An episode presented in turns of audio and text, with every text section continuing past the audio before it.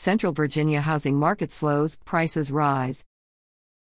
The Central Virginia housing market is continuing to slow, while price and active listings grow, according to the Richmond Association of Realtors. At the end of 2022, there were 2,401 active listings in the region, or 1,042 more listings than last year, a 77% jump. Overall, inventory levels have been building up for three straight quarters, and this quarter is by far the strongest growth the area has seen in years. The Central Virginia housing market slowed down significantly in 2022 compared to what was a historically busy 2021. There were 4,367 home sales throughout the region in the fourth quarter, which was 1,940 fewer than 2021, a 31% drop.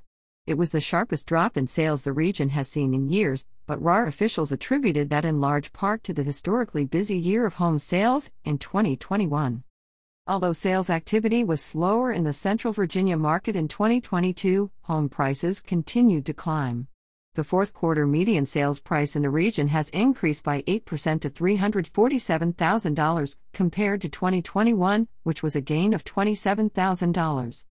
Home sales in Central Virginia were sluggish for all of 2022 compared to the busy 2021 market, and RAR officials expect the trend will continue in the coming months as buyers grapple with reduced purchasing power amid higher interest rates and a chronically tight inventory of homes on the market.